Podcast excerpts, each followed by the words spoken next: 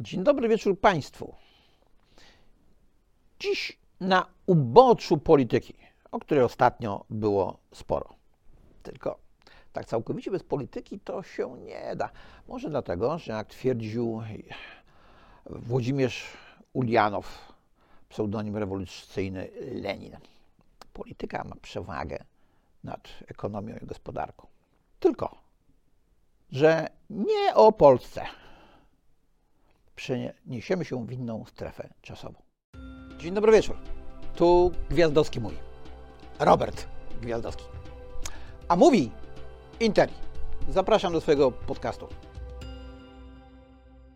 Być może wpadły Państwu w oko albo w ucho informacja, w zasadzie jedna informacja o tym, że rząd Nowej Zelandii wycofuje się z planów zmiany prawa, które miało uratować życie tysiącom ludzi.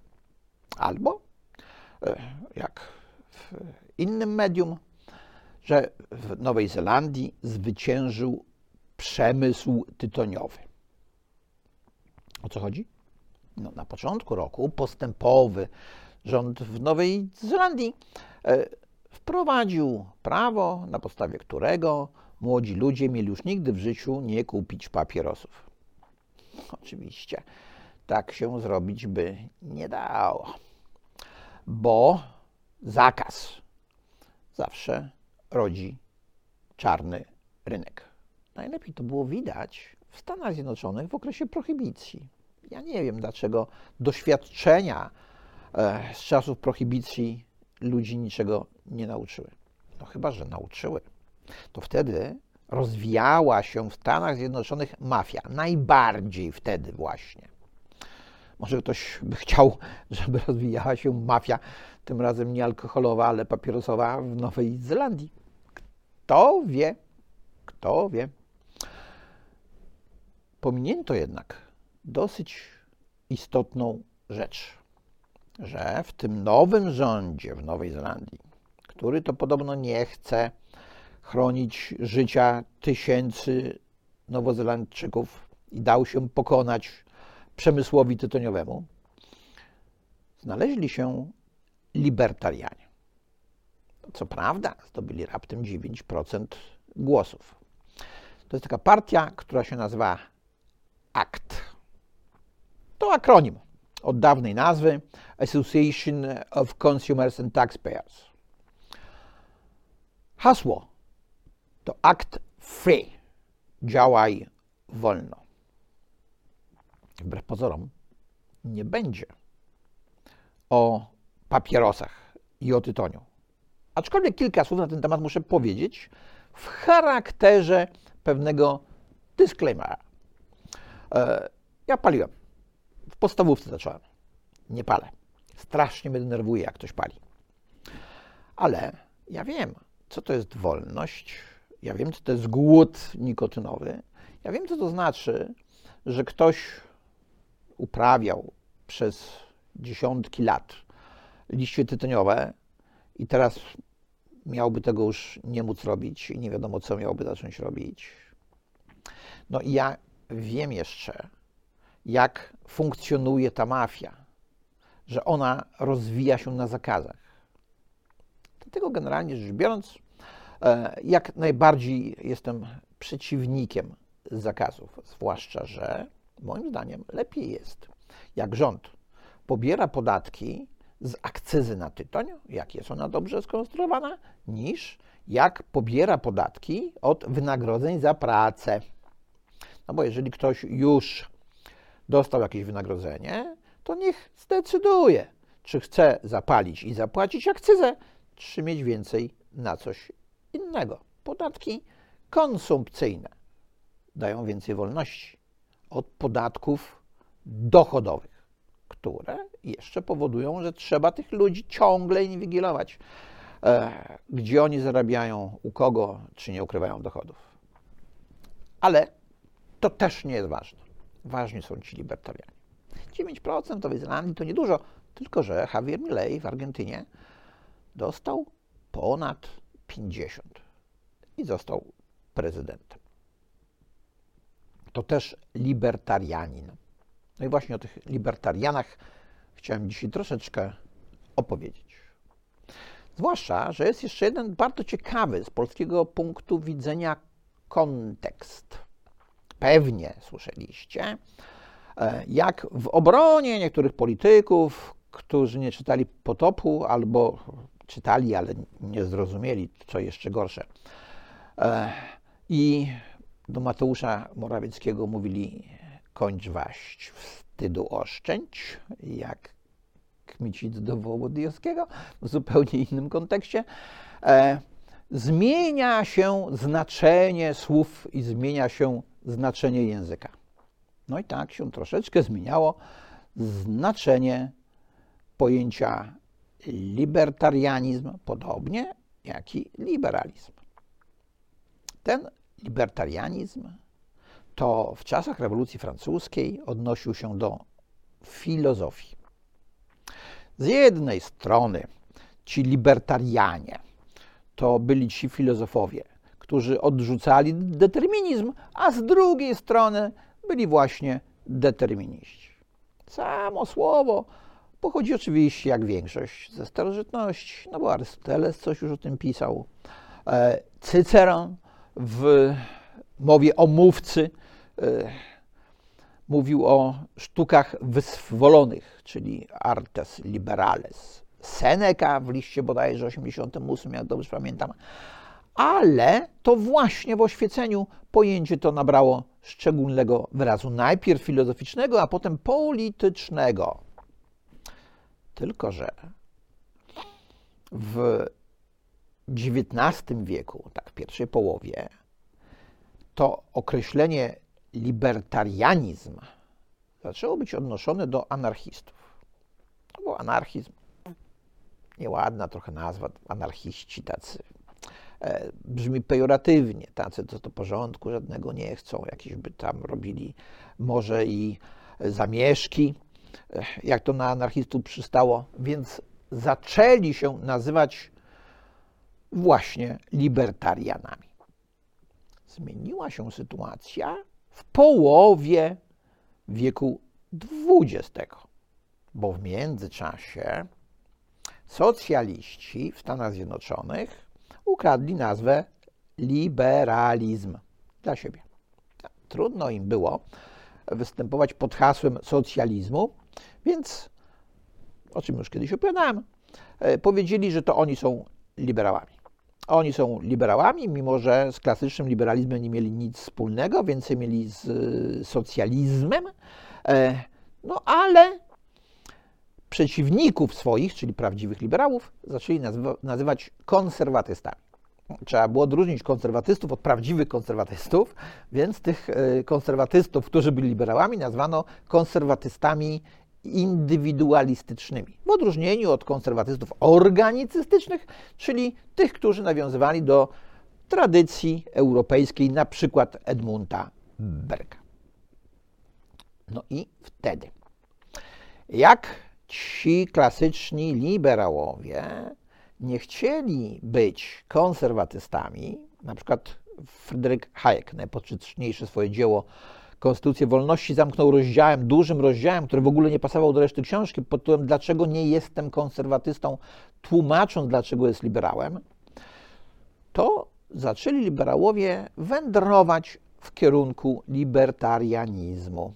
No to libertarianizm ma dzisiaj kilka różnych znaczeń.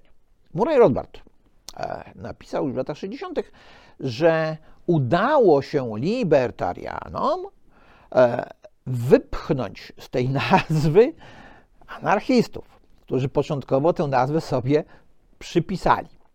E, przypisali używali, ale są przecież przeciwnikami własności prywatnej. A prawdziwi libertarianie, według Rothbarda, to są ci, którzy opierają całą swoją libertariańską filozofię na tym, na czym opierali ją klasyczni liberałowie, czyli na własności prywatnej. Oczywiście jest pewna różnica między libertarianami i liberałami. Liberałowie bowiem uważają, że państwo jest nam potrzebne. Libertarianie mówią, że nie. Ci skrajni libertarianie mówią, że w ogóle jest niepotrzebne i wszystko można oprzeć na podstawie dobrowolnie zawieranych umów. Nie wiem, czy Putin tak zrobi, czy Xi w Chinach tak zrobi. Dlatego twierdzę, że libertarianizm to utopia. Idea, która, e, tak jak na wyspie utopii Morusa, jest nierealizowalna. No bo to ciekawe, skąd u Tomasza Morusa wzięła się ta nazwa? Dlaczego wyspa o tym e, życiu zaiste szczęśliwym nazywała się właśnie utopia? No i znowu kłania się starożytna Grecja, e, bo topos to miejsce, a OU to dobre miejsce, albo EU, czyli zaprzeczenie, miejsce, którego nie ma. E, profesor Szacki, o którym też już wspominałem, twierdzi, że Modus specjalnie użył tej zbitki i że to jest takie dobre miejsce, którego nie ma. No, tak samo z libertarianizmem. Gdyby wszędzie na świecie on zapanował, to może rzeczywiście państwo by nam było niepotrzebne, ale jak twierdzą liberałowie, państwo jest nam potrzebne po pierwsze do obroty wspólnoty przed wrogiem zewnętrznym, czyli prowadzenie polityki zagranicznej i obronnej oraz do obrony wspólnoty przed wrogiem wewnętrznym, czyli e, ściganie i karanie przestępców. Adam Smith, który uchodzi za klasyka e, tego nurtu ekonomicznego w klasycznym liberalizmie, dokładał do tego jeszcze e, roboty publiczne w celu e, budowy dróg i mostów. To nie były do końca takie roboty publiczne, jakie to pojęcie ma we współczesnych czasach, albo w zasadzie może miało jakieś 50-70 lat temu. To są po prostu inwestycje państwa w infrastrukturę. Smith nie używał pojęcia infrastruktura, dzisiaj możemy je użyć z całą pewnością. Kiedyś to były mosty, drogi bite, dzisiaj to autostrady, sieci różnego rodzaju, gazociągi, ropociągi, albo na przykład centralny port komunikacyjny, o którym jest dzika awantura. Sobie może do tego tematu wrócimy zostając przy libertarianach. Libertarianie mają pewną ideę, którą ja nie do końca się zgadzam, jak już przed chwilą powiedziałem, ale ta idea jest warta zastanowienia. Tylko, że niektórzy woleliby o niej w ogóle zapomnieć. Zacznijmy od ekonomii jednym z twórców tej ekonomii libertariańskiej był oczywiście Ludwik von Mises. Autor, którego próbowano zapomnieć. Przypomniano sobie jego nazwisko przy okazji kryzysu 2008 roku. Wtedy ta szkoła austriacka, której był jednym ze współtwórców, zaczęła być omawiana na uczelniach. Oczywiście z tak lekką dozą wyrozumiałości. Austriackie gadanie, bezsensowne gadanie, bo to wiadomo, austriackie. E, ta nazwa została Austriakom nadana przez poważnych naukowców niemieckich, właśnie w pogardzie. Ale Austriacy zrobili z niej e, sztandar. Zapisali ją na sztandarach. Ciekawostka. Niektórzy może pamiętają, choć pewnie mniejszość, o siekierze Lecha Wałęsy. Otóż Lech Wałęsa zapowiedział w 90 roku, przed wyborami prezydenckimi, że on z siekierą będzie latał. No i zaczęła się jazda na Wałęsę ze strony y, różnych kół postępu demokracji, E, no i trudno powiedzieć konstytucji, bo konstytucja wtedy jeszcze była komunistyczna, e, że Wałęsa siekierą wszystkich załatwi. No i wtedy, jak dotniczym czarodziejskiej różdżki, ta siekiera stała się taką siekierką, taką fajną, e, pojawiała się w różnego rodzaju spotach reklamowych i coś, co miało w Wałęsę uderzyć, stało się pewną e, wizytówką kampanii. Tak samo zrobili Austriacy. Nazwa, którą chciano im przypisać z pogardy, stała się e, taką wizytówką pewnej szkoły, pewnych osiągnięć ekonomistów, którzy zaczynali swoją karierę na Uniwersytecie w Wiedniu. Ten liberalizm i libertarianizm różni się znacznie i zdecydowanie od socjalizmu i etatyzmu. No to socjaliści i etatyści mogą mówić, dla dobra ludzi zakażemy palenia tytoniu. Dla dobra ludzi oczywiście. To już będą się stresować tym, że nie mogą palić. A co tam? Będą zdrowi. A cukier? No, a alkohol? Przecież alkohol na wątrobę ponoć szkodzi bardziej niż tytoń na płuca. Nie mówiąc już o cukrze, który może powodować cukrzycę, a na cukrzycę i różne choroby krążenia z tym związane choruje więcej osób jeszcze niż na raka płuc. Możemy w sposób paternalistyczny podchodzić do ludzi, albo możemy zostawić im wolność. Wolność, która się kończy tam, gdzie zaczyna się wolność drugiego człowieka. Stąd czym innym są przepisy regulujące to, gdzie można palić. Gdzie? Mianowicie nie można palić w miejscach publicznych. To jest zupełnie co innego niż zakaz palenia w ogóle. A jeszcze bardziej niż zakaz sprzedaży papierosów. No bo jeżeli mamy zakaz sprzedaży papierosów, no to nie możemy, możemy e, kupować tytoń do produkcji tych papierosów, ale będziemy go kupowali mniej. W związku z powyższym ci ludzie, którzy e, uprawiali tytoń, muszą poszukać sobie innego zajęcia, co uderza w ich podstawy bytowania. Przecież ten ich tytoń przerobiony na papierosy, ci inni, także Nowozelandczycy, palą, bo chcą, a nie dlatego, że muszą. Nikt nikogo do niczego nie zmusza, ale niektórzy chcą innym czegoś zakazywać. Jak posuwamy się coraz dalej w zakazach, to coraz częściej pojawia się pokusa, żeby coś ludziom nakazać, jak same zakazy nie działają. No i tak to się kręci od wielu, wielu lat. Pamiętajmy, że wolność jednostki w historii ludzkości to był epizod. Był. Wcale nie oznacza, że w dalszym ciągu jest jeszcze owszem mamy pewną dozę wolności, ale coraz bardziej jest nam ona ograniczona. Więc jak w Nowej Zelandii ludzie zaczynają głosować na libertarian, w Argentynie głosują na libertarianina, to może jest jakaś nadzieja.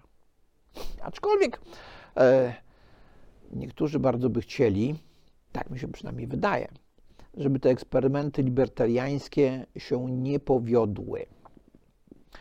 E, wielki entuzjazm wybuchł, jak się okazało, że planowany przez e, Javiera Milei e, prezes Banku Centralnego Argentyny nie będzie jednak tym prezesem. Od razu pokazano, o, o, pewnie mu się nie uda, o, o, pewnie się wycofuje ze swoich planów. Bo plan był taki, żeby e, walutę argentyńską zastąpić amerykańskim dolarem. E, jak będzie inny prezes Banku Argentyny, to może te plany się zmienią. W ogóle wiele rzeczy może się zmienić, bo niestety ja jestem pesymistą. Każda władza deprawuje. Polityka generalnie deprawuje, a y, polityka uprawiana jest w celu zdobycia i utrzymania władzy. To jest kłopot.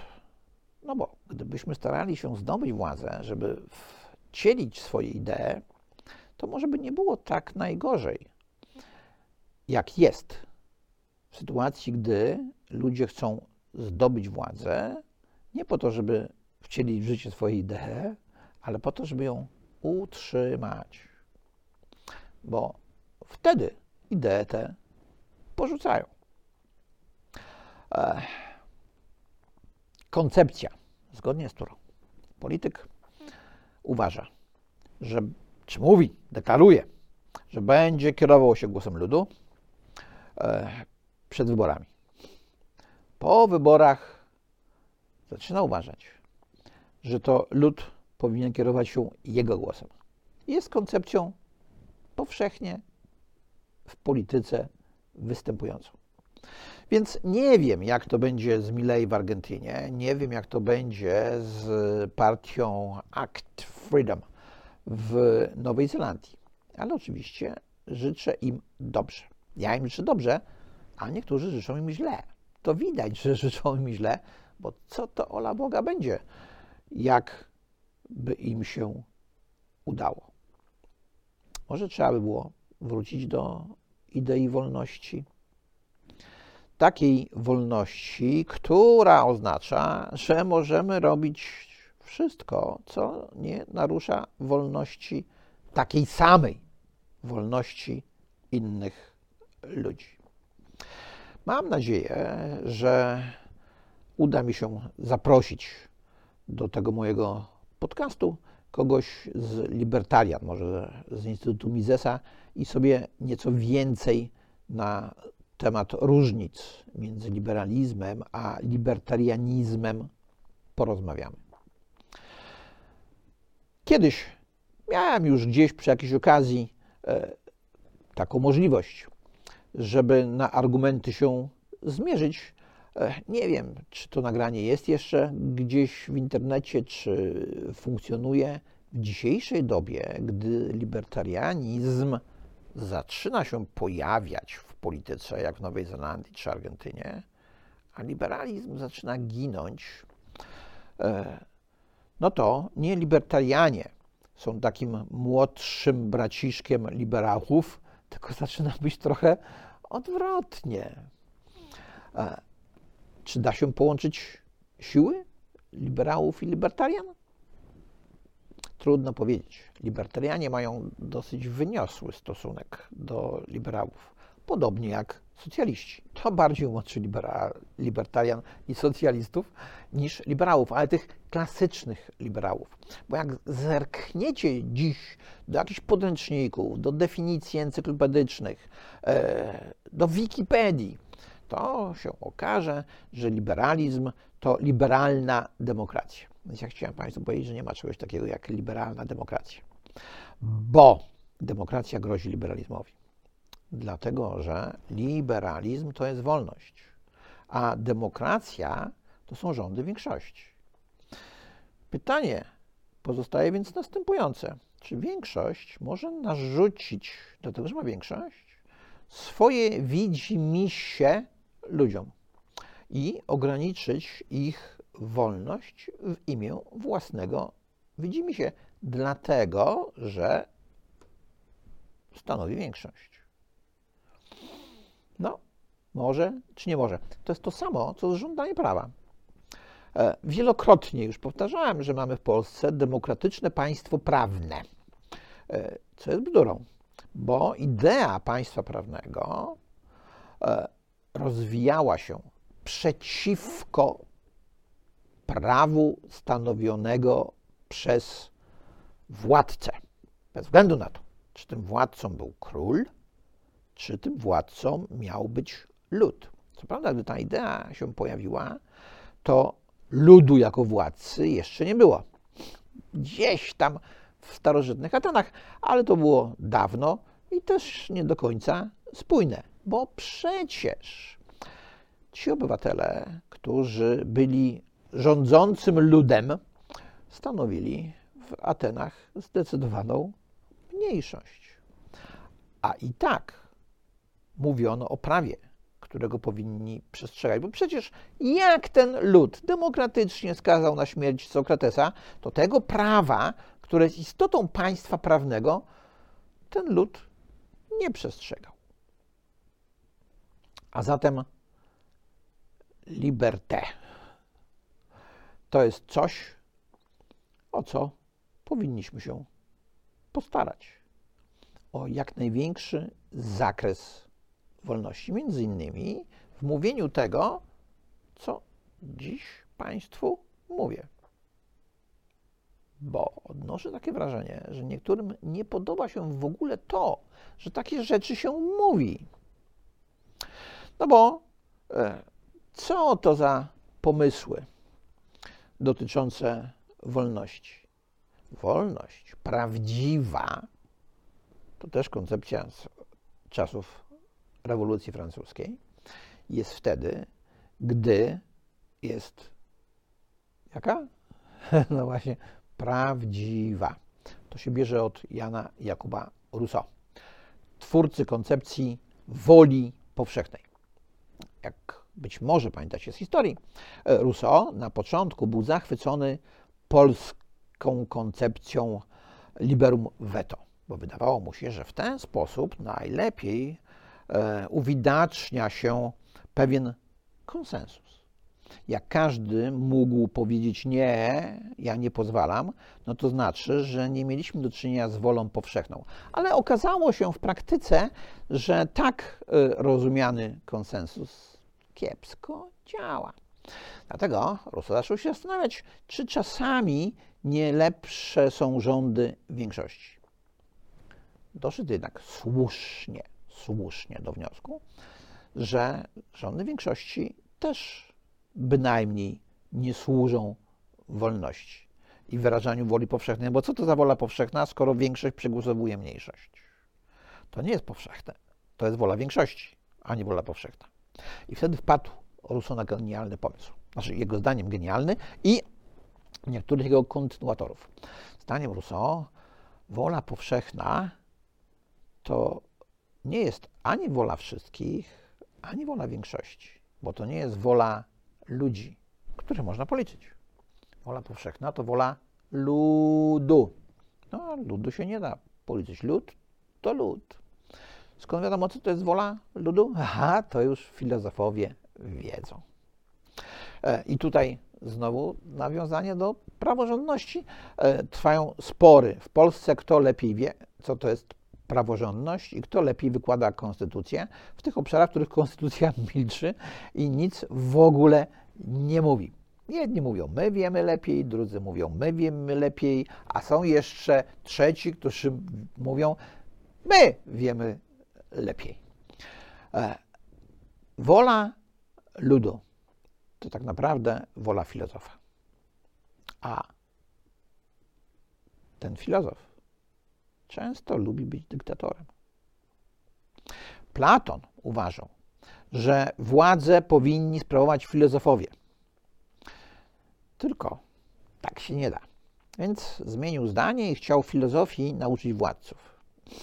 Mało głowy w tym eksperymencie nie stracił, bo władcy to wcale nie chcą być mądrzy. Władcy chcą mieć władzę na każdym kroku. A im więcej władzy po stronie władcy, bez względu na to, czy to jest lud, czy to jest król, tym mniej wolności po stronie ludzi. Nie ludu, bo to można jakoś interpretować, tylko ludzi, konkretnych ludzi, którym na przykład zakaże się palenia, albo zakaże się picia, albo jeszcze wielu innych rzeczy, które nie służą regulacji życia. Często spotkam się z takim argumentem, no jak to bez regulacji? Yy, przecież aby każdy jeździł po ulicy jakby chciał, to co by to było? No tylko, że yy, reguła jeździmy lewą albo prawą stroną, w zależności od tego, gdzie yy, jest regułą powszechnie obowiązującą. To nie jest tak, że ktoś przy ruchu prawostronnym może pojechać sobie lewą stroną. E, wszyscy jeżdżą prawą, wszyscy zatrzymują się na czerwonym. Na czerwonym ruszają na zielonym. Co ciekawe, wymyśliłem sobie, e, zerkając do prawa o ruchu drogowym, że jeden z tych mini wykładzików poświęcę analizie prawa o ruchu drogowym, bo tam są naprawdę bardzo ciekawe przepisy i co ciekawe, wywołują mniej kontrowersji i zdecydowanie mniej sporów niż na przykład przepisy konstytucji. Może tę konstytucję powinni napisać ludzie, którzy pisali prawo o ruchu drogowym. Byłoby jaśniej, pewniej. Na dziś to tyle e, o libertarianach z Argentyny i Nowej Zelandii, o paleniu tytoniu i o polskiej praworządności. Dziękuję bardzo i do usłyszenia za tydzień. I do zobaczenia oczywiście dla tych, którzy nie tylko słuchają, ale i oglądają. Na dziś to już by było na tyle. Dziękuję bardzo i zapraszam na następny odcinek.